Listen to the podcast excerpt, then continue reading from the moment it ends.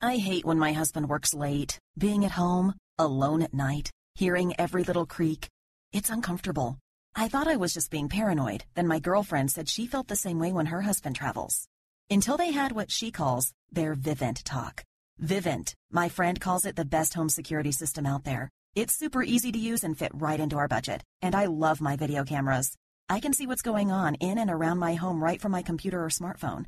It's actually kind of funny. I told my husband if you're going to be traveling or working late, I'm getting Vivint, and it's made all the difference.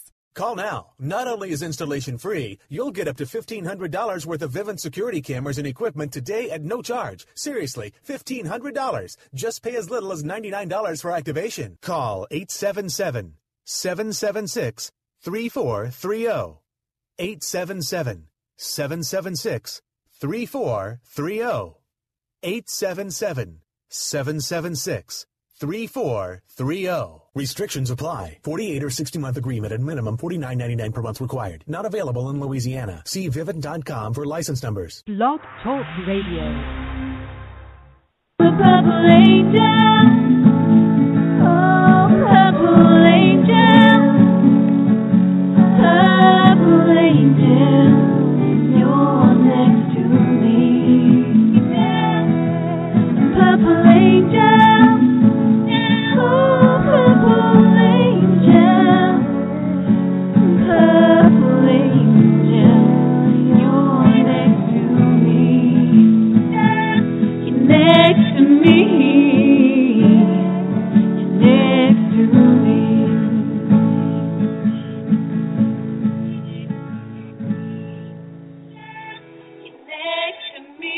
Well, hi everyone, and welcome to Alzheimer's Speaks Radio.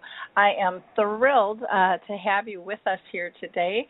It's uh, going to be an exciting show. I, I um, I'm really, really excited about the author that we have with us, uh, Maggie La Tourelle, and um, she's written a fantastic book called The Gift of Alzheimer's: New Insights into the Potential of Alzheimer's and its care.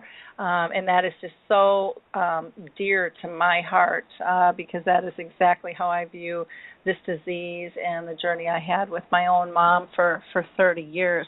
For those of you that are new to the show, um, I'm just going to take a, a, brief moment here and explain a little bit about Alzheimer's Speaks Radio and Alzheimer's uh, Speaks in general. I am the um, founder and host of the radio show, Lori La Bey. And uh, I started this journey because of my mom needless to say and it's it's been a really powerful place uh, for me to be really uh, healing and I have learned so much from so many people around the world I created Alzheimer's Speaks as an advocacy based company to provide multiple platforms to shift our dementia care culture from crisis to comfort around the world I just truly felt and still feel today that you know the best um, kind of cure for dealing with this and the best support available to us is one another and that we need to connect. I believe that by joining forces and sharing knowledge and just having these everyday conversations like we have uh, um, here on the radio show about life with dementia, that that's really the only way we're going to be able to remove the stigmas attached to memory loss and help those living with the disease continue to live with purpose along with those that care for them. Together, we can help everyone understand the true needs of this disease. And um, again get rid of the fear and the isolation that just penetrates people and and um, isolates them so so bad from one another. At our core we believe again collaboration is the only way that we're going to win the battle. And i know that it's working um, because of all of you and your likes and your clicks and your shares with your facebook friends with your google circles with your linkedin colleagues um, your Twitter tribes, etc. Every time you like us, you are pushing information out to others um, so that it's there when they're ready for it. You know, we never know when someone is going to need this information, and, and but we but we do know that more people need it than are willing to accept it. And if we look at ourselves, uh, we know why that is. Um, it's pretty common for all of us to to play that role of of not wanting to be cared for and wanting to be able to do things independently. And so it's just very critical that we have information out there that makes people feel comfortable. And so through your likes, through your shares, we were able to um, be named the number one influencer online regarding Alzheimer's, according to ShareCare and Dr. Oz, which was absolutely incredible. Um, really, a fantastic place for us to to be, and we are so honored. And again, we know we did not do that alone. The only way we did that was was with you and through you.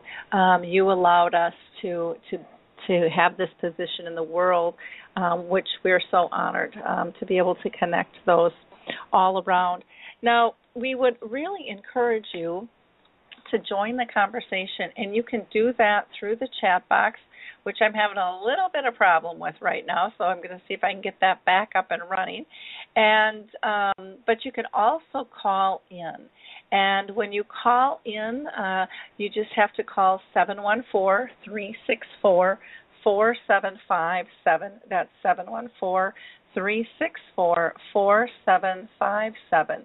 And um, when you do that, you'll have to push one to get into kind of my waiting room, and I will pull you into the conversation.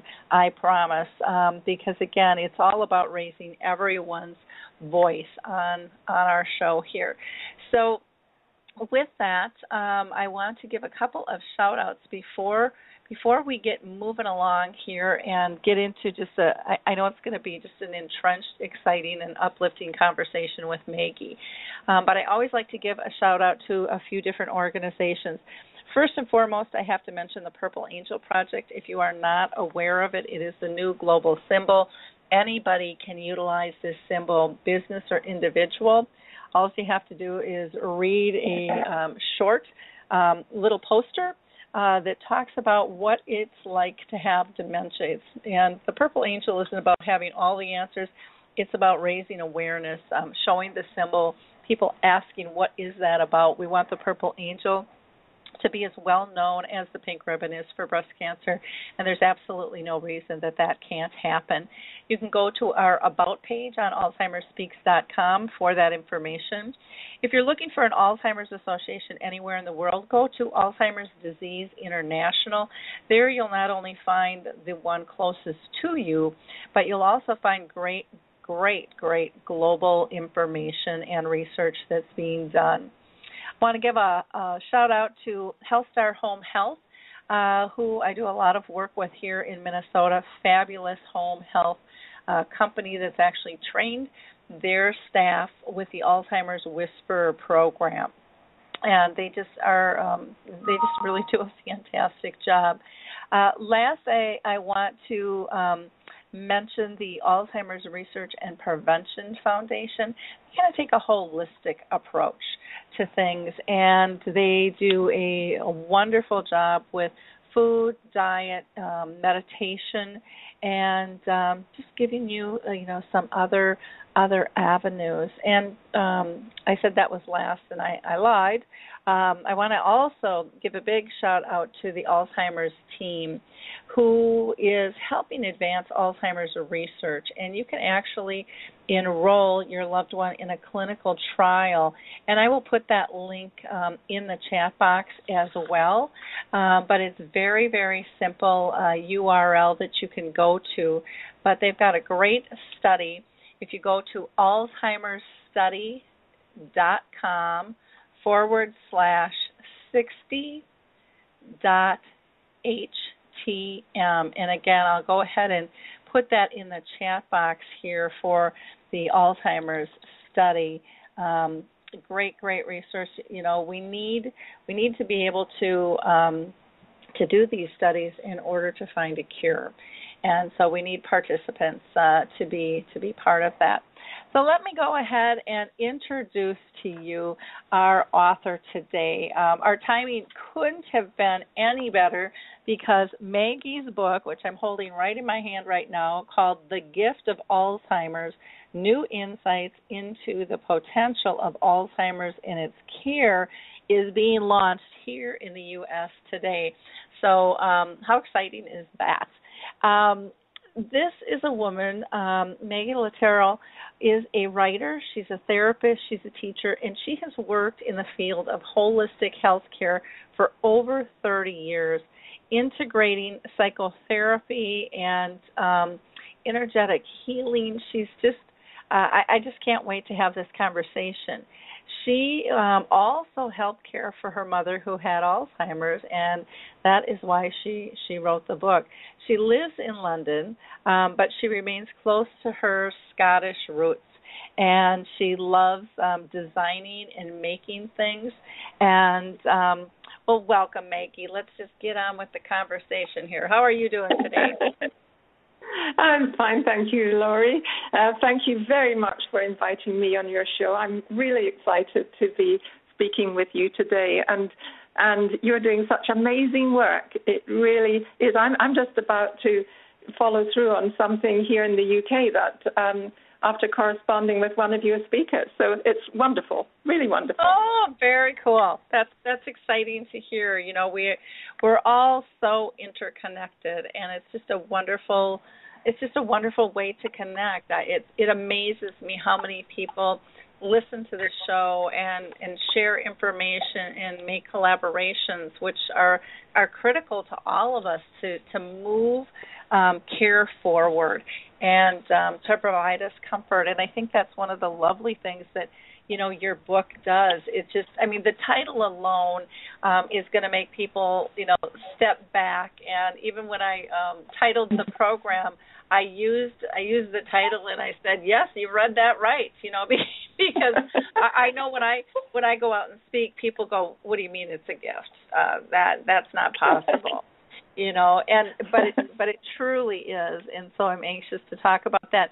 Can you give us a little background um uh, you know as to what motivated you to write the book? I know you said your mom had had dementia but can you give us a little more insight there as to how maybe how it affected you and yeah yeah and, and i want to say right at the beginning this this show is perfect because it's alzheimer's speaks and I'm just the messenger of my what my mother said.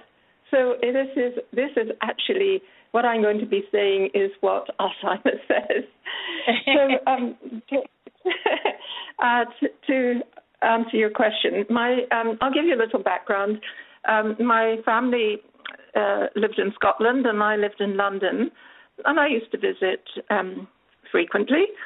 and my mother was diagnosed with Alzheimer's in the year 2000 when she was 85. And I started visiting more frequently, so maybe one uh, for a week, once a month.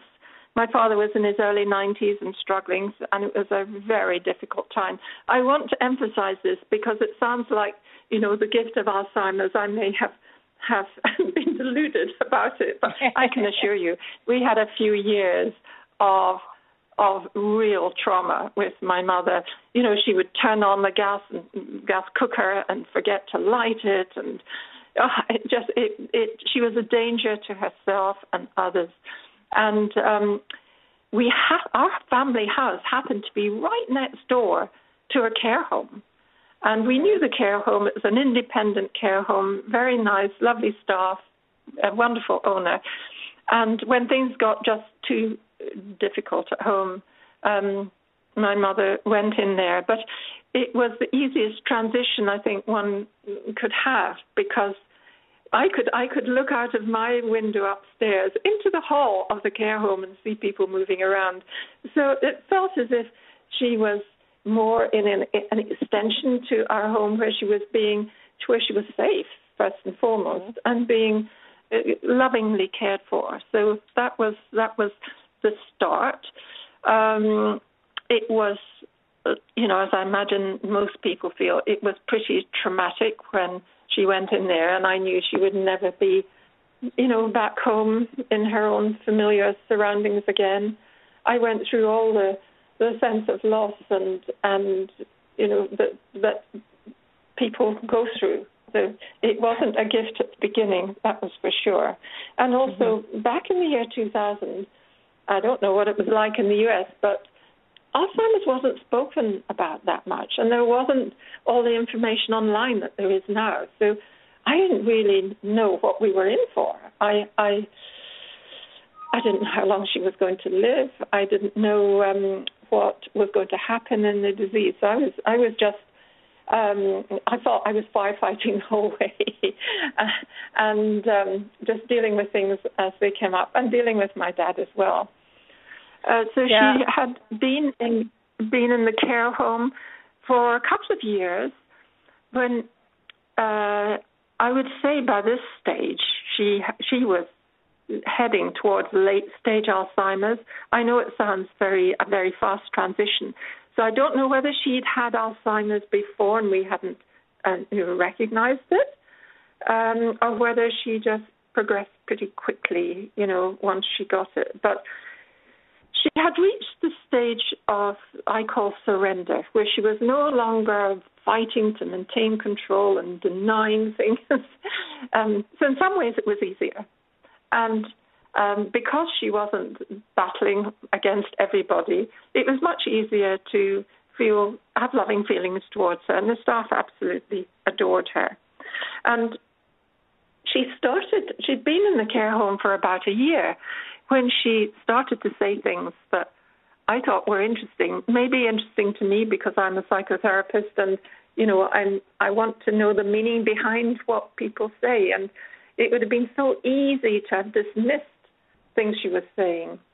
Um, but I, my kind of, I, was alert and listening, and I started to write them down. And uh, so she said one day, she said, "You love me," and I thought, is this a question? Is it a statement?" But I assured her that I did. And then immediately after that, she said, "I'm a bad person." And I thought, "Oh, poor mom. You know, she's so frail now." I felt real compassion for her. But mm-hmm. I do at this stage need to tell you a little bit about her history because she had had a really difficult life. She she suffered from mental instability, depression. She um, threatened suicide on a number of occasions, and as a child, I was witness to that, and that meant that our relationship was quite challenging, and you know had been throughout our lives together. Uh, so when she said, I'm a bad person, I thought, um, I wonder if my presence has triggered, you know, memories of these difficult times in the past. And I could have said, have another cup of tea, Mum, but I didn't. We actually, I decided to stay with it and to, you know, find out what was going on and talk through it in a very non-judgmental way. And this is where my NLP training was probably useful because uh, your your listeners might be interested in what I said to her. I this is an NLP presupposition. If um, it's easy to look back and wish we'd done something differently, but at the time we do the best we can given the circumstances. Otherwise, we'd have done something different. And it seemed that this was this was so forgiving that um, my mother was able to just take that on board and move on. And I was amazed at how that one statement, after just talking a little bit about the difficult times, saying that, um, freed her from these uh, feelings that she had. But you know, these people say lots of strange things when they have Alzheimer's, and um, Carl Jung said, "Forgotten or repressed material surfaces in a state of diminished consciousness." And I think this could explain a lot of the strange things that people with, you know, medium to late stage Alzheimer's say and do. And I think if we realize that that's what's happening, it's helpful. Yep. But, I think that um, just think that wondering makes a what. lot I think that makes Yes. just so much sense, and it allows us to release and not judge, and know that Yeah. um, that everything has a reason, and everything is yeah. logical, even though it might not appear logical. Um, you know, given the the pathology and the way their mind is thinking, it it makes perfect sense. And um, Yeah. and we just kind of have to put our investigative hat on and calm down and be a little patient um, and Yeah. things can surface. And and and I think we also have to get out of our box and be a little creative because we're like, no, this belongs here and this belongs there, and so we don't allow the dots to connect naturally, um, which they which they in my belief is they most likely are. There is a, a, very Yeah. uh, natural and normal connection, but we get so stuck in these patterns and these demands of daily living and um you know we're so eh, eh, you know we're taught we're taught to not to be forgiving you know we're taught to feel guilty we're taught to you know all the things you were talking about with your mom and stuff you know of of doing things right and and we as care um partners fall into those patterns too and and to me that was one of the, the biggest gifts my mom gave me was letting go of all that crud that bogs us down Mhm. and Mhm. and um and it's just so so beautiful um i did you find just kind of a a peacefulness then kind of within you and Very with, much within so. her and it, it also was helping to heal our relationship and Mhm. but which hadn't you know it had been okay but it it it hadn't been wonderful so Mhm. it allowed it allowed us to start healing our relationship and something that I found out subsequently which I think was also interesting is this is this is come from um, a neuroscientist called Professor Oliver Turnbull at Bangor University, UK. He carried out research into um, memory, the memories of people with Alzheimer's, and he found that emotional memory doesn't die, even when short-term memory has gone out of the window. Um, emotional memory lives on, and that people with Alzheimer's continue to learn emotionally. Now that was I, uh, he he was bearing out what I'd already found. His research was published after I had written my book, but or the first edition of my book. But I thought that's really interesting, and it's it's important to know that. I, I and I think I think that's so true. I, I, I totally Mm. agree with that.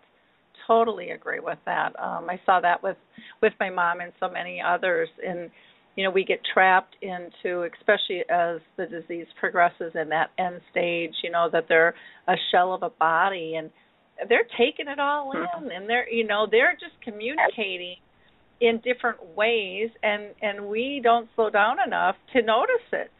You know, and to Absolutely. to read those nonverbal signs that are just I mean they're everywhere. Once you once you decide you're going to take the time to look for them it's like you kind of slap yourself in the face and go how did I miss all this?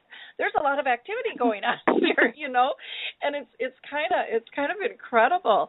Um but it's such a gift because when we when we slow down and we realize that you know we are we're so much more than a name and that, those emotional triggers um, are not just between us but between every kind of living and breathing thing or and and even even those that that aren't you know it might be a photo of something um, it, it could be music it could be all kinds of different things that trigger um, those emotions.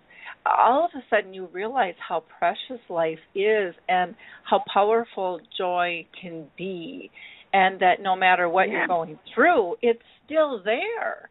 You know, it's still Yeah. there, but you're not going to find what you don't look for. And so to me, it's Exactly. this kind of one of the things like with the title of your book, I was so excited before I even had a chance to even go through it was, you know, we need to talk about these gifts because we've forgotten them in our society. And and and the lessons in this disease to me apply in all of life you know uh and, we can we can utilize them for so much more and be so much calmer and peaceful and and live with gratitude even in a crisis um we can get through Yeah. things graciously by accepting Yeah. knowing we can't control it all you know and I, oh go ahead a few a few weeks before my mother passed on, she said to me, "You talk to me. Nobody else talks to me." And you know Mhm. that made tears. That brought tears to my eyes because the staff were very loving. You know, lots of people talked to her, but nobody talked to her in a way that was meaningful to her. And in order to do that, I had to kind of abandon me and my life. I had to I had to move into her world with her. I had to explore her world, be curious and explore her world. And I didn't dismiss anything. You know, I it's like with Alzheimer's, meaning has meaning is it all. That's what that's what people with Alzheimer's are looking for. They're looking for meaning.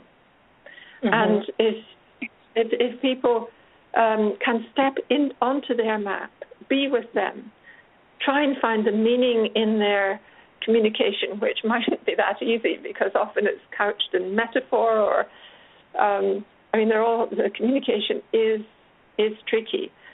One of the things that seems to happen is that the filter we have filters in our brain. So we have a thought, the thought is filtered, and then we speak. So we don't speak exactly what we think. you know, we would embarrass ourselves and people if we did. But people with Alzheimer's, these filters, because their brain is being brain cells are being damaged, these filters no longer work properly. So people are very direct. They have a thought and they speak, if they can mm-hmm. still speak. And I think it's useful to, you know, because when they say things like, uh, my mother said to me, um, you have lovely teeth, you have lovely hair. And she said this over and over again. And at first I was slightly embarrassed at being told this, but you know, I just realized that that's what she was seeing, and uh-huh. and to accept it graciously. Yeah, and, and, um, and we don't accept those things. I mean, we don't accept compliments. You know, I mean, most of us yeah. just don't. We we don't deal with that, and they're they're given in such a sincere fashion and they're so authentic. And and we're looking at what do you really want? Because that's how we deal in the real world. It's like okay you're coming at yeah. me with that you, you want something else and and that's gone because it's just not that deep. You know it's just yeah. it's just it's just there. It's just honest. And and yeah. you know and it's so beautiful. So so beautiful. I would like to say something too about empathy. Mm-hmm. Um, people who have Alzheimer's, as their, I'll give you a little background to this.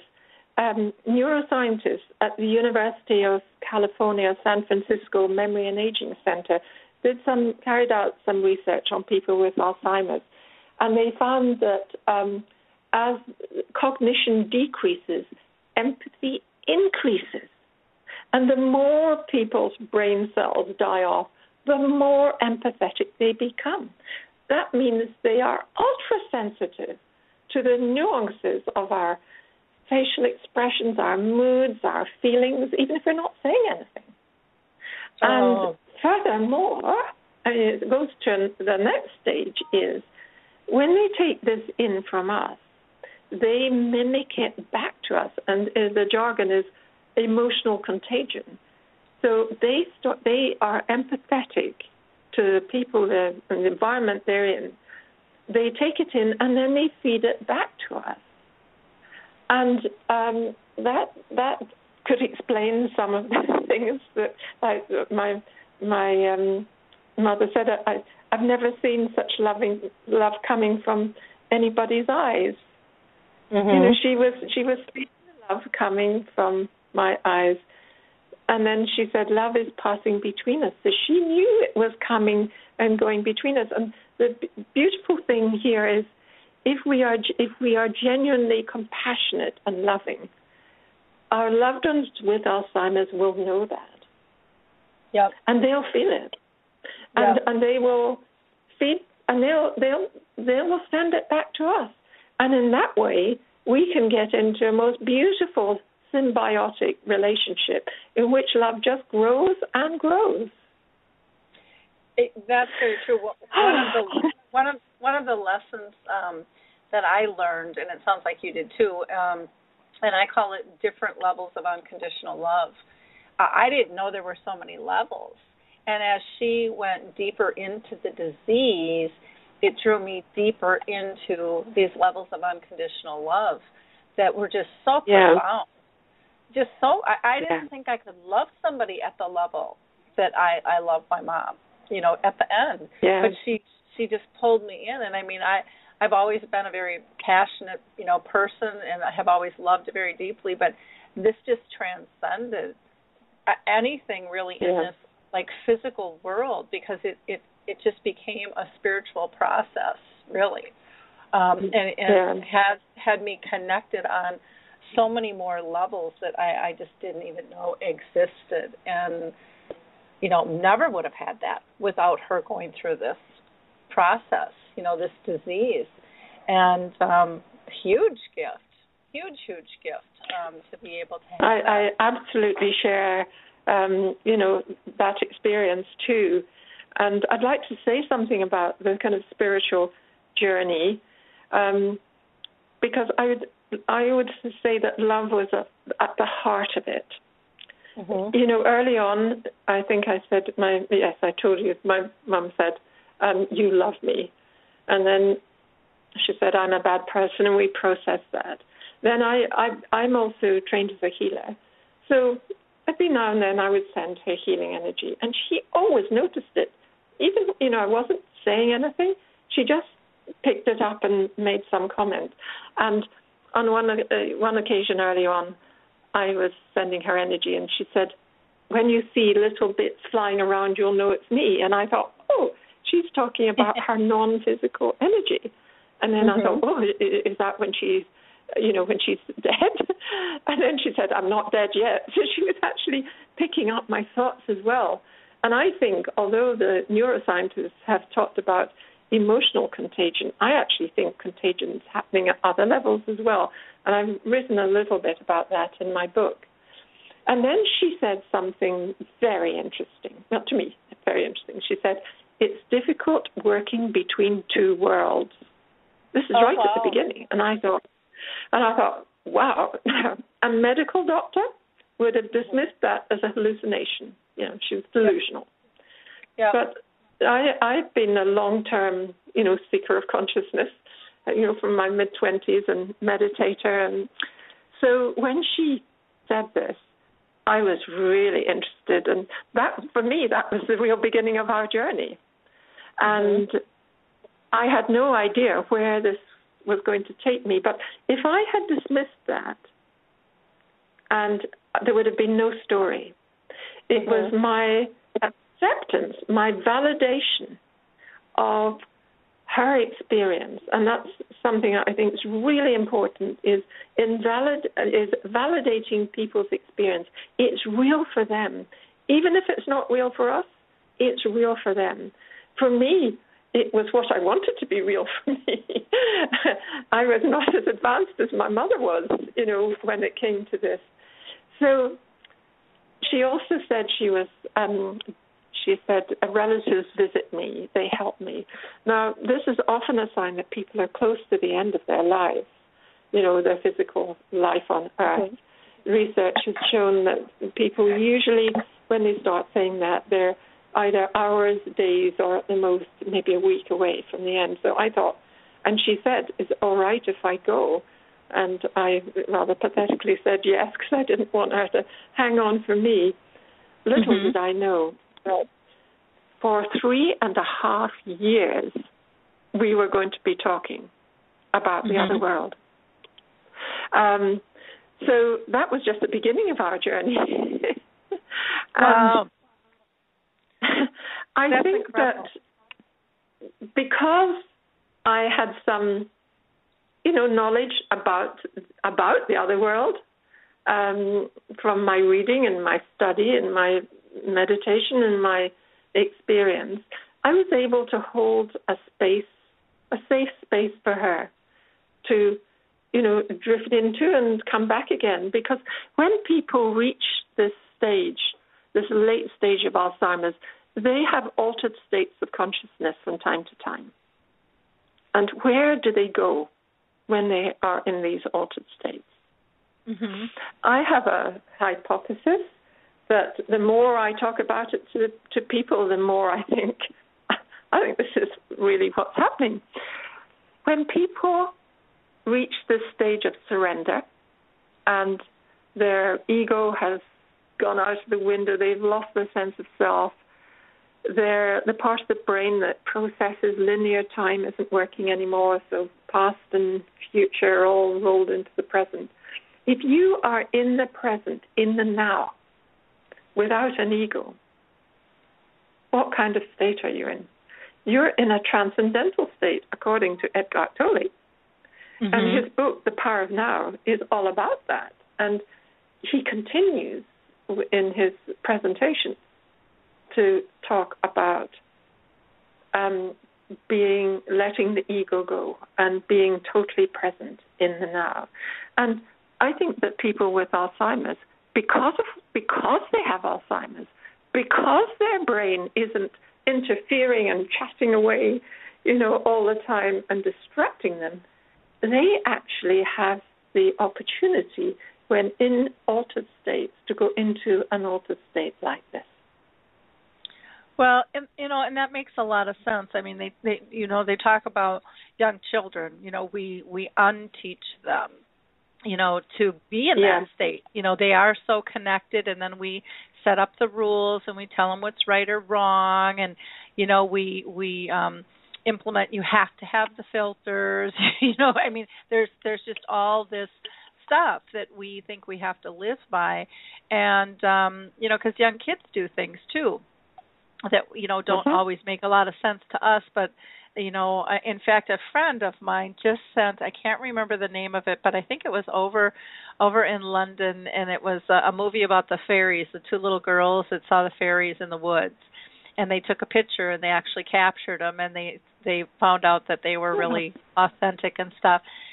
And so my my little you know granddaughter we watched that probably four or five times over the weekend. She's just oh, fascinated fascinated with that. And you know but yet you know as adults we say that's not real that can't happen you know all of those mm-hmm. types of things and I, I saw the same thing with my mom i always felt when she would be talking that she was talking to somebody else in a different realm because she was so mm-hmm. calm mm-hmm. and she was so comfortable and it was it was such a normal conversation that she was having yeah. and you know yeah. it was it i don't know I, i'm sure there are people that will will argue with that but uh, for me i found peace in that i i just found peace wherever she found calmness and you know if somebody wants to label it a hallucination you know have at it if that's what makes them comfortable that's not what I'm going to call it, mm-hmm. and I, I don't want to treat it like that. Um, you know, I don't. I didn't want to drug her up. You know. to make that go away because it wasn't harming anybody and it actually was peaceful for her. I mean, there were times she would um I talk about one time when she was nibbling some corn. They had a picnic at the nursing home she was at.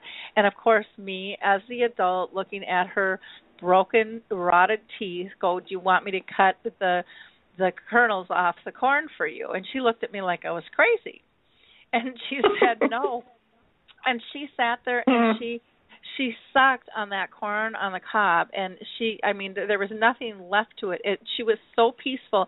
And i remembered watching her literally for 15 minutes just wanting to be wherever she was because she was so in that moment and so peaceful and so happy. And I don't know if it was at a state fair when she was a small kid or what but it was like that you know the i think the sense of that corn just brought her back in time kind of that emotional connection mm. you were talking about before and I just remember standing there melting, going, "I want what she has," you know, because it was, and it was, and it was such a lesson for me to not judge you know that exterior yeah. of what somebody wants and and we're really good at judging what somebody wants by how they appear which is uh you know yeah. such a such a mistake um to do with this disease. And um yeah just it, it's just a very very interesting process. But if you if you go into i think the mode and it's like you said earlier you know you don't just waltz in going this is a gift. I mean there's some there's some hard times. There's hard times for the person diagnosed. There's hard times for those who um love and care for them but if you can go in with the attitude um this helped me of what can i learn What can I learn Mhm. from this? And so every time I felt I was backed into a corner and maybe I was getting frustrated, I would ask, "What's my lesson?" And and there was Mhm. always there was always a lesson. And it was a beautiful Yeah. lesson. And and then it turned Yeah. into this this gift of a life lesson. And and then Yeah. it made me made me calmer and it made my mom much more comfortable because you know they feed off our emotions you know and, Yeah. and so yeah it's just it really is such um an incredible incredible process and if people would just slow down and accept it instead of judging that well this isn't how I planned my life well you know what N- nothing really comes out the way we planned our life anyways for the most Mhm. part you know there's there's bumps in the road and this one is a big one. But um what you know what a what a great there- process. there one of one of the things that I noticed with my mother, she used to stare at me, and because her brain had slowed down, these staring sessions would get longer and longer, and I decided to try and be totally present with her and just maintain that eye contact, which was often difficult. You know, I had a busy life. I was zooming between London and Scotland, and looking after my dad, and you know, it was. Um, it, and sometimes I'd arrive and I'd be really buzzing, and she'd say, "You're rushing," and then, but we had many of these just silent. Ses- they're like sessions Mhm. when um, she just looked at me and I remained in eye contact with her. And on one occasion, she said, Call me the cleanser. And I thought, oh wow that's exactly what it feels like. I mean, she did seem to, uh, she did go into another world. When she was in this altered state, she spoke with a voice of absolute authority. When she wasn't, you know, when she was in this, you know, in her earthly, you know, um, physical body, she complained. She didn't like lying there and not being able to, you know, do things. But and her voice would be feeble. But in in the other world, she spoke with a voice of authority. Would you like me to tell you some of the things she said? please Yes. Um, yeah it seems that, that she she said television is amazing. I can I can ask all my questions. Well, a couple of things there. One, you have to know what questions to ask, and she seemed to know what questions to ask. But having spoken to some psychics subsequently, you know, about this, they describe when they are receiving information. They say it's like watching a television set. And I think that my mother was describing her portal to the other world.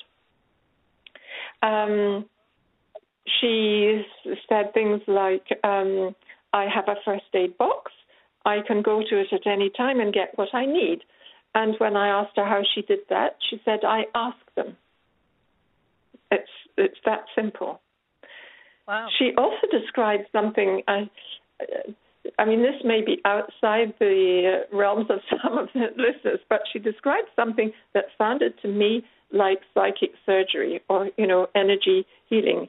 Um, she said she'd had a big operation. This is near the, near the beginning, and I thought, you know, well, she hadn't had a, she hadn't had a physical operation, that was for sure. And I said, well, where have you had an operation? She said, my mind. Um, she said, um, they've taken things out. They're very skillful. Now, this was at the beginning, and I was a little wary about what was, you know, what she was saying. But she told me this quite a few times, you know, over the years. And each time she said, I'm getting better. And I can assure you that at a non physical level, she was getting better. She, when she had, um, she became very lucid. She developed the gift of extrasensory perception. And I think um, for me, the evidence that there was, it wasn't just, just delusional, the things she was telling me, was uh, on at least eight occasions, she told me things about myself that I hadn't told her and that she couldn't possibly have known. And I could give you a few examples of these. I mean, on, on one Sure. on one occasion, I had made her I made a card for her for Mother's Day, and I put twelve red roses on it. And sorry, I can't be with you on Mother's Day, but see you soon. A week or two later, I was up there, and I was looking around her room for this card, and I couldn't see it. I hadn't said anything to her about it, and she said to me, "The lost roses." I was just stunned because she had picked up the image that I had in my mind, but not only that, the fact that it was lost. So in a way, it showed me nothing was lost. Mhm. The, the physical, the physical card wasn't there, but she knew about it, so Mhm. it wasn't lost. And I, I, I thought this was quite a useful metaphor for what you know what was what was happening between us. And she had lots of psychic experiences. Um, she had life reviews. She said, I'm remembering all my life, all the people, and I helped her to process that. She had uh, described what to me sounded like an out of body experience. She said, My head's not attached to my body. So, you know, she was actually able to speak these words, but feel Mhm. something quite different. Um, what else did she?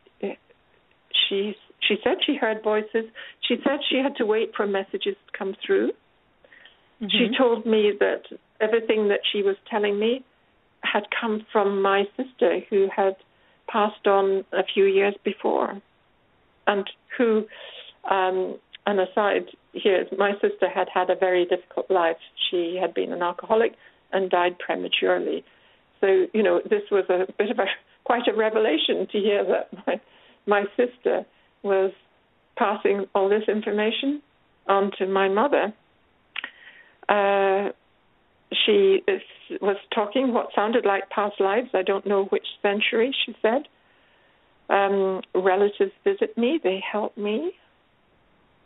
Uh, she seemed to be, she was learning.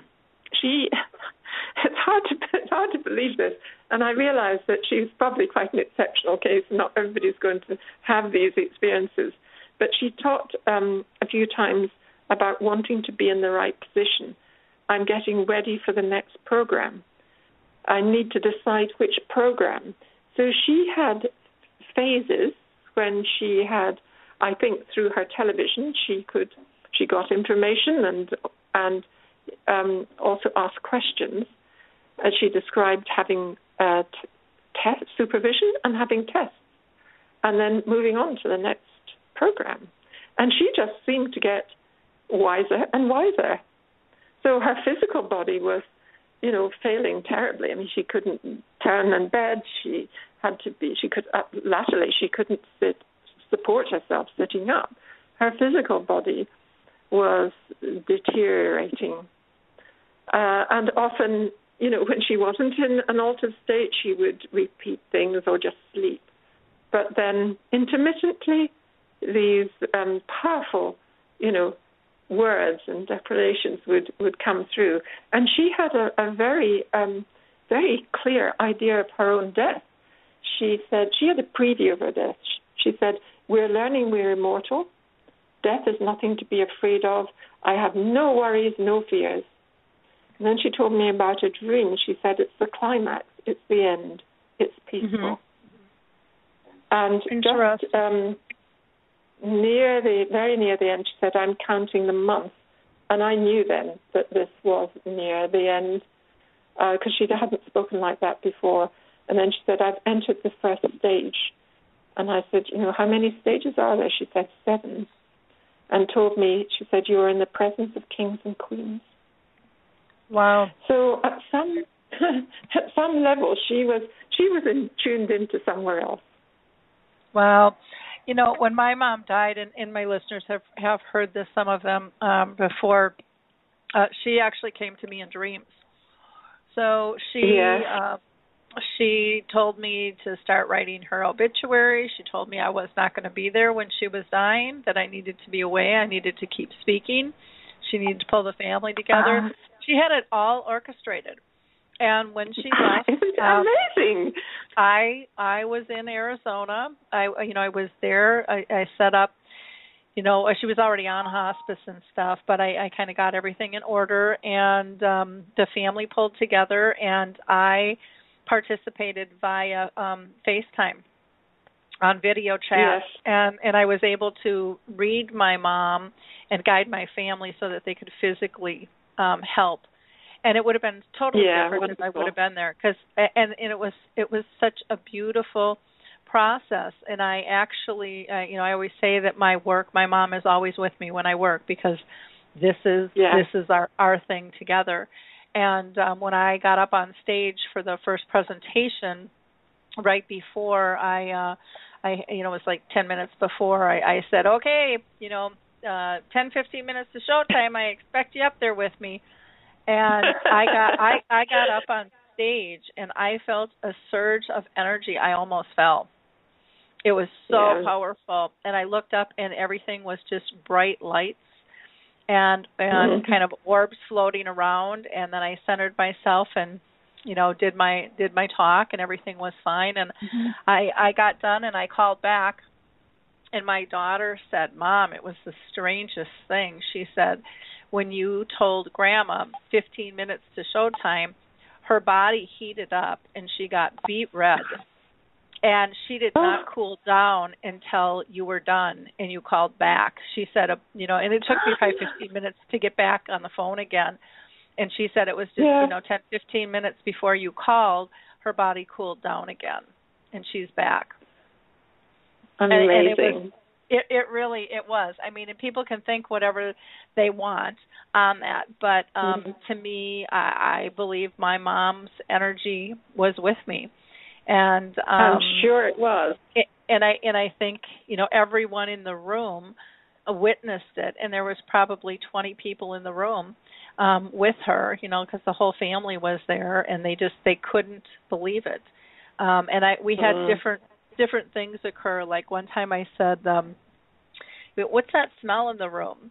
and I said, "Some- "Something's changed," and they're like, "Well, what are you talking about?" I said, "I don't know. Something's changed. What's going on?" And and my daughter said, "Well, they just brought in lavender, um, you know, washcloth Uh, for her." They're Yeah. like, "How did you know that?" And I'm like, "I I don't know. Don't ask me. I I don't I don't know. I I don't really care how I know. I just I sometimes I know those things. Uh, it, it that's just how close my mom and I were, and you know people Yes. people are like that in this realm too. I mean, we finish each other's sentences. We pick something up at the store just because we know somebody needs it or wants it without ever Yeah. communicating verbally. Um and yet we're surprised, you know, when this happens Yeah. when someone someone is ill, but we do it all the time. You know, we we Yeah. are connected, but we take it for granted and I think when there's a an illness it it brings us closer. If you don't mind, I would love to pull in. I see Harry Urban is on the line, and, and Harry is diagnosed with dementia. I would love to just hear what his thoughts are on our conversation. Is that okay with you? Yes. Okay. Harry, are you on the line there? Uh, What are you Hi, thinking hi. of this conversation? I think it's wonderful. You know, you, you were talking about this outer state that we go into, and it's true, we do. And the sad part of it is, though, that it is comforting to us, but doctors try to give us medication to block us from going there. That's the Mm. sad part of it. Is, and, and it, it really it really breaks my heart. You know that that if if I'm sitting there and I'm in and I'm in a daze or I'm in a, another place, just let me go. You know, let me enjoy what I have. Don't don't try to bring me out of it and anything else. You know, because you you are uh, you're stopping me from enjoying my life. Mhm. Mhm. Well, it, Mhm. one of the one of the comments Harry made, and, and I say this just about every time I speak. I, I quote him because it's one of my favorite sayings. But he says, "You know, I used to like to relax before I got dementia. I still do, and so it's okay if I'm sitting quiet. you know, and it's it's it's. I mean, it's such a basic thing." Um, and we our minds all drift off. You know, we daydream. We you know you can call it whatever you want Um, and as your beliefs change or your mind opens, you might call it different things than what we used to call it. Um, but you know, it's it, it's about finding that peacefulness. And does it really make any difference what we call it or where we go? Um, no matter who we are, if we're not hurting anybody else, you know. But it's it's about allowing people to to have that sense of peace and that that centeredness and you know when i would look at my mom in that quiet state Harry that you're talking about she she was so she was so strong in terms of you know when i would look at her she was she was peaceful she was strong and yet she was so calm but you know mm-hmm. you just got this sense of well-being and and why we want to disrupt that is beyond me you know well mm, i think this is where family can play a role with the um, the people looking after their loved ones. I mean, I can remember this is with my my father who was in a care home um, after my my mother, and I arrived one time and found him almost comatose, and I said to the staff, "What has happened to him?" The uh, his uh, doc- medical doctor thought he was depressed and uh, doubled his some medication he was on. And I got a I got a second doctor to come in who took him off immediately, and within a few hours, he was my father was back to his normal state again. So I think you know I certainly kept a really close eye on what was being given to both my parents to make sure that they could be you know be comfortable in the state that they were in. Mm-hmm. Very important very important stuff. Um, I was I was hoping, Harry, that you were going to comment on that quiet state because I, I figured you would have a comment on that, and um, and I just think it's so important for people to to hear the voice of of people with dementia and to take to take it seriously. Um, you know, it just it's it's so critical because um, you know, even you know, Maggie and I, we've been through this journey, but but we're still outsiders looking in, um, giving it our best guess. You know, on a lot of on a lot of levels is is how we're going to be perceived. But when we can talk to people that actually have the disease, that can say, yeah, that is what's going on, or or no, not mm-hmm. quite. I I would look at it like this. Um, I, it just I think adds even more value to the conversation for people. So I, I thank you very much, Harry, for for um, making a comment. Was there anything else that you wanted to to comment on? Yeah, I I think I think most people try to pull us back into their world uh, because they don't understand ours. Uh, like that that peaceful state that you're talking about, uh, that makes a lot of people uncomfortable. If they if they see us sitting in a chair staring into space, they have all these horrible thoughts in their mind, and they they try to draw us back out of that. And it's and it's so uh, it, it's so bad because um, my my friend Mike Good he he says it perfectly. He says, "Don't do things for me; do them with me." So mm-hmm. if um, if I'm in that quiet, if I'm in that quiet spot, join me in it. See what I'm seeing, feel what I'm feeling, things like that. When I was when I was diagnosed with Alzheimer's, uh, I was given a basket full of gifts. Now it's up to me if I uh, if I choose to see them and use them, you know. But but the gifts are there. Uh, so many times. Well, one of the best gifts I was given was the gift of forcing me to slow down. Okay, because once I was forced to slow down, I saw life completely different than anybody else. And um, I'm going to be honest with you. I like my life. I like I like living with my Alzheimer's the way I am now. Well, that's good because you're, but you're at that peaceful state. You're not fighting it. Um, you're going with it, and you've really, I mean, from from my view of it, I have seen you just get so empowered by becoming an advocate, and and um, instead of, um, you know, what happens to most is, I mean, it's depressing at first. You know, it's it's a shock to the system, but you and so many others have have embraced it and said we can make the world better. You know, we need to talk about this disease, and and it's just Harry's just so full of great information. It's it's just it's very fun. He's he's one of our experts on dementia chats, and so I Hmm. I thank you so much for joining us today, Harry, um, and for your comments. So, um, I I want to get back. I would like um, to thank Harry too. I really, really appreciate hearing his voice. mhm. Thank you. Great. Um, Maggie, we've got about well, we've got about a minute left. We can we can talk longer, needless to say.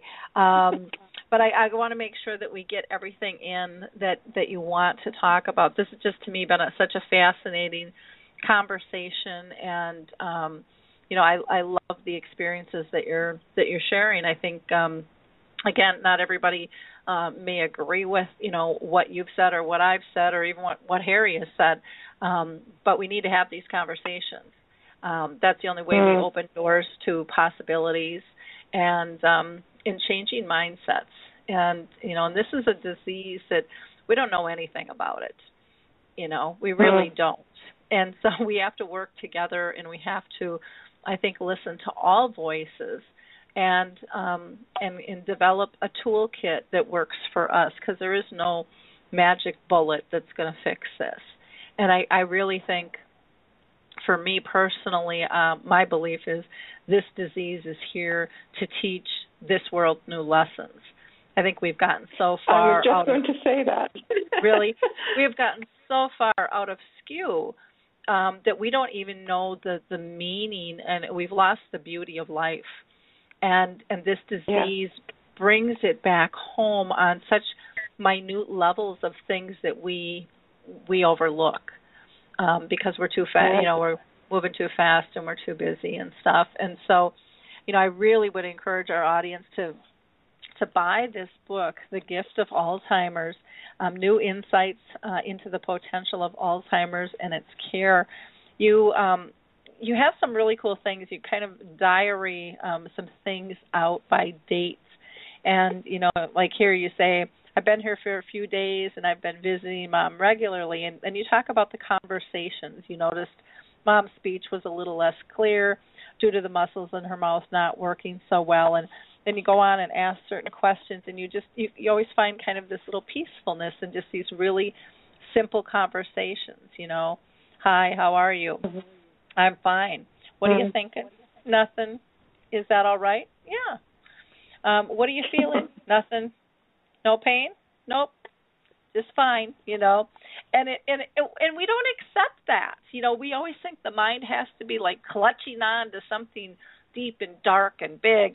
And sometimes there's just nothing there. It's just it's you know you're just absorbing everything and and being fine with what's around you. And i mean what a lesson that is in itself Mm. you know of just Mm. just letting go so beautifully you know beautifully written and lots of of great examples and i think things to to ponder and to just make us look at the world a little bit different. And you know i i think when we can attach you know you talked about the the emotional um piece for those with dementia but i think that's very true for us um as as a society that we don't shift our mindsets until we feel the need and and i think your book is going to make people feel the need. I think it's going to touch them in ways that may surprise them, and and and have them just go, you know,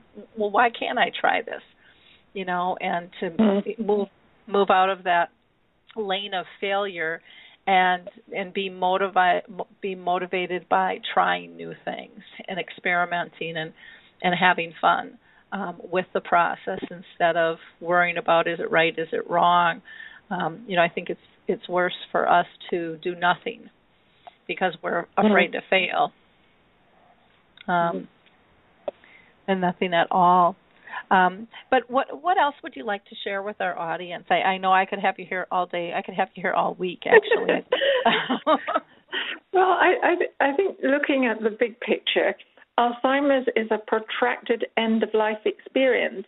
End of life experience is usually um, a term that's used when people are terminally ill or um, very near to the end of life. But Alzheimer's stretches over years, and that gives us the opportunity to engage in it as an intelligent process, to um, to engage in the process of conscious dying with a person.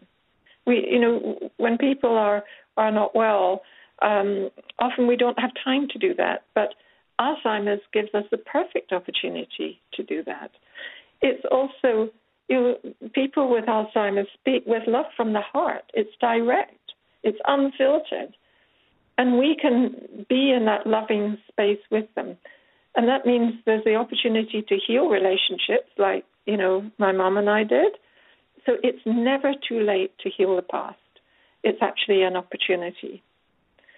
And the other world, if you put in quotes, other world experiences that people with Alzheimer's have, they are happy in that place. You know, it's love. There's no fear and no pain. And my mother said, love is what it is. The stillness of deep love. I can't find words to describe it. Oh, Death like is nothing that. to be afraid of. I love everyone. And That's- love that's never amazing. dies. The stillness of of did you say great love or true love? The stillness of deep love. Of of deep love. I love that. I love that. Yes, That- and it it just it made you know there were times like that. I just felt that time stopped. Mhm. It Oh, was yeah. um, it was just so beautiful. And then she after she said, "I want you to experience it." So it, she was just teaching me. It's not just about the words; it's about feeling it. Wow. Wow. Yeah, she she really um was so connected in terms of of teaching. You know, I I um I, I and I don't know if you get asked this, but I, a lot of times people just think, "Oh, you know, I'm so sorry you're going through this," you know, and, and I just tell people, it, you know, I, I- I'm okay with this. This was the biggest gift I'll probably ever receive in my life. I know my have- parents are always saying you need some retail therapy or something. Yeah. Yeah. You don't realize I this is this is the one of the most profound things in my life. It's changed my life. Mhm. It's Yep. really changed my life. Yeah how you look at it who you are. Um it, it's so beautiful but people are so fearful of it. And i think they need to hear hear that message of of the beauty and the gifts because you know no matter what we go through there is beauty and there is gifts um to be had but we can't find what we're not looking for. And so you know Yeah. we want to stay in a in a state of denial and not deal with what's before us, well, that's where we're going to live, and we're not going to have any opportunity to connect or be authentic or you know to find joy. And it's it's just Mhm. so so important for us to do. Um, one of the lessons you know mom taught me, which was really simple, was again we were talking about being in the now was you know we have we have three choices um in our life we can live in the past we can live in the future we can live in the now and I always ask my my audiences, you know, what do you want in your life? Do you want um, do you want tears? Do you want fears? Or do you want joy?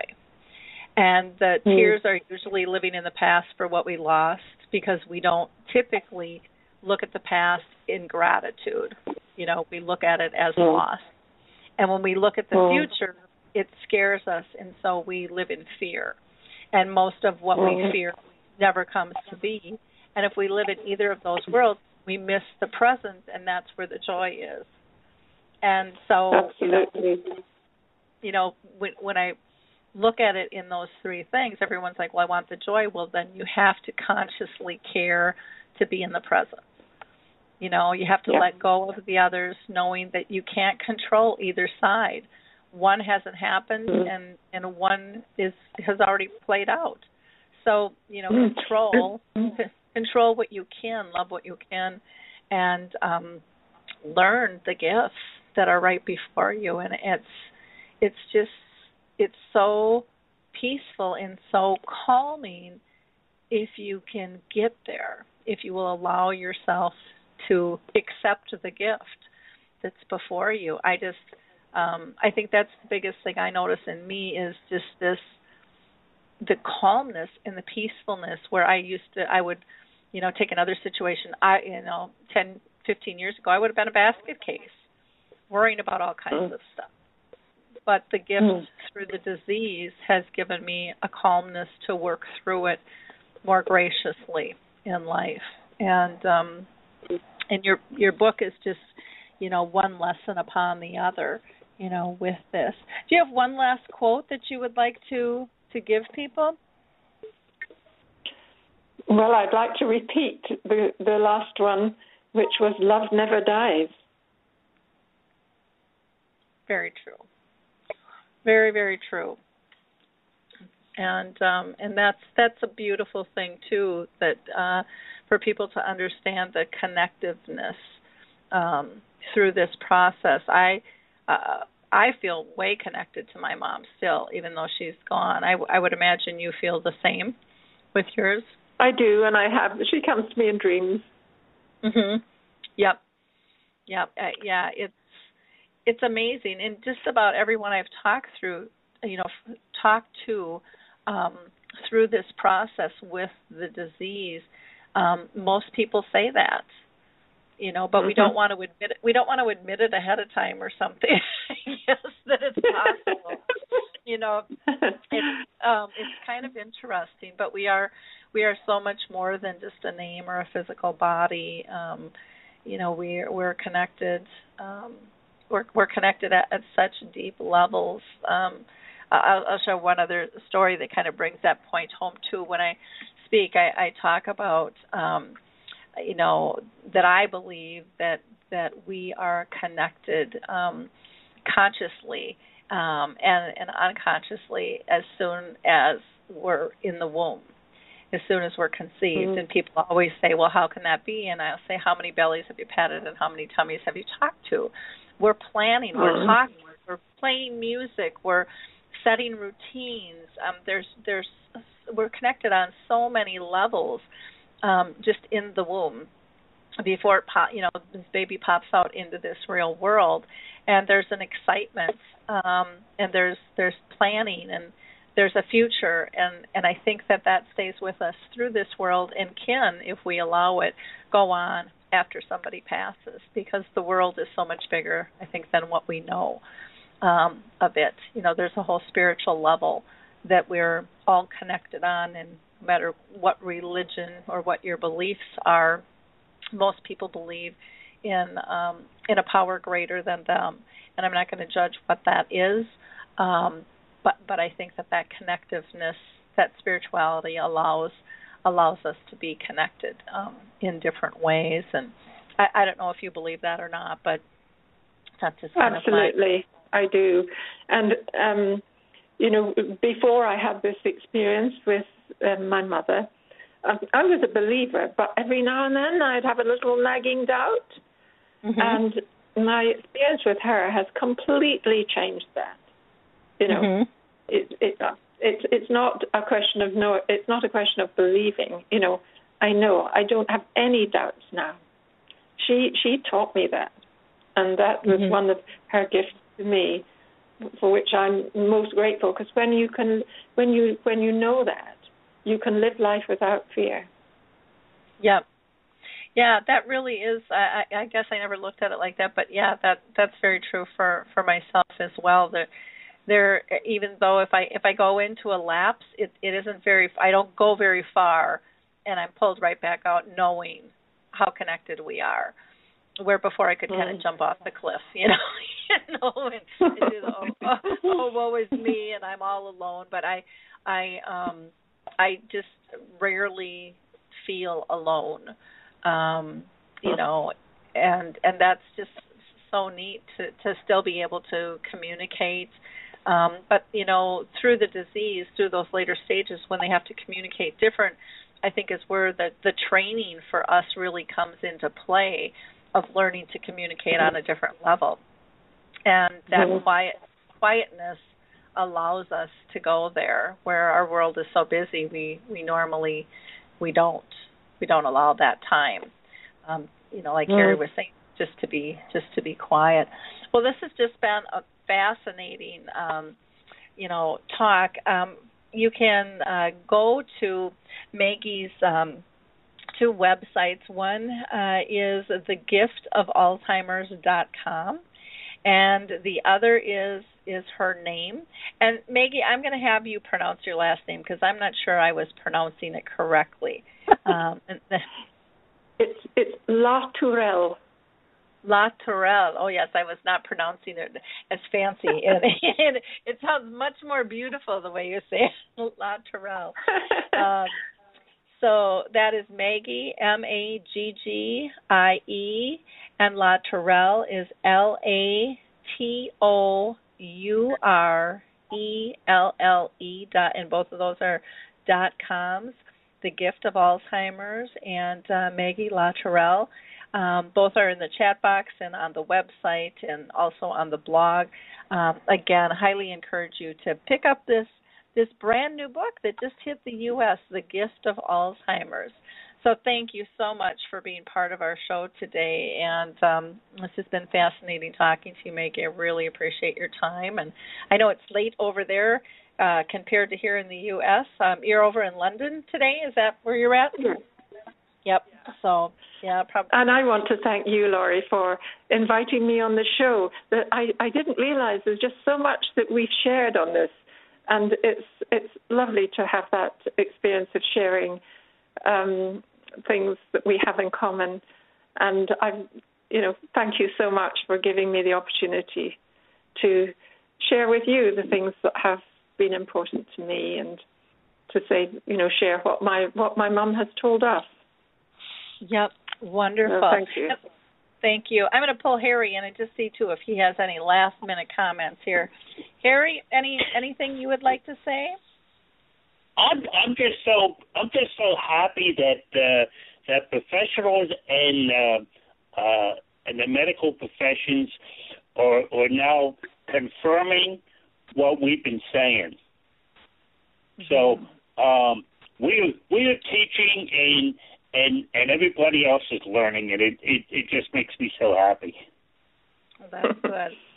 Well, keep up the great work, Harry. Harry will be with us on Dementia Chats this afternoon. That's three o'clock Eastern Time and two o'clock Central, one Mountain, um, noon Pacific, and I think that's eight o'clock London time. So we would love to have you join us. You can go to Alzheimer's Speaks to the About page to get that link, or you can go to the uh, the blog as well and click on that article, or to Dementia Chats on Facebook. The links are abound there. Thank you again so much, Maggie. Appreciate having you having you with us. Um, if you missed our last radio show, we are um, we talked about the droplet, which is a new technology for reminders, which is quite fascinating. They're doing a um, crowdfunding program, but you should listen to it. Uh, there's a video you can also go to as well uh, to learn more about it. But it's called the droplet. On the blog, I didn't do a lot of writing this uh, this past week uh, since I was traveling. I was down in um, Pennsylvania in Lancaster for the um, Pennsylvania Assisted Living Association conference, which was just an absolutely wonderful time. Lots of people down there very interested in joining the Purple Angel Project and dementia friendly communities. So it was very much an honor to to speak with them. I did write one post, and it was just Mother's Day takes new meaning um, once dementia hits, and I just talked briefly about the the journey with my with my own mother. Again, I'd like to remind you to check out the Alzheimer's studies, and um, you know we need people to to take these trials. There's a real quick survey that can be um, taken. Uh, there's a link um, on the web page, and uh, even if you go to AlzheimerSpeaks.com, you'll see that um, on the home page as well. For those of you that aren't aware, there's a new organization in the U.S. called Dementia Action Alliance, and you might want to check out their website. It's daanow.org, dot org. And then don't forget about the Lewy Body Association and the Frontal Temporal Lobe and the National Aphasia Association if you're dealing with specific types of dementia. You may also want to check out Rock with Dementia with Wayne Mesker. He's working very closely with the Purple Angel Project. Um, to, and they're looking at doing um, some music fests around the world uh, for uh, dementia. And so that's kind of an exciting time. Uh, I want to do last shout out to Puzzle with Me and Jiminy Wicket and the Alzheimer's Music Connect. Um, big believer in music and the power behind it when it comes to dementia.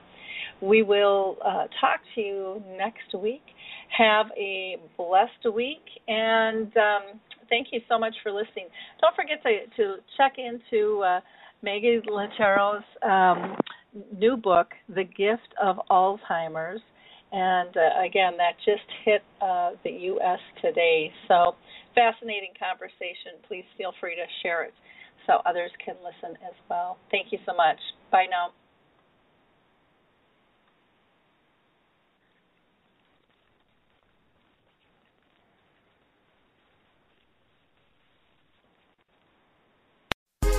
Hi, this is Suzanne Newman, host of the Answers for Elders podcast and radio show.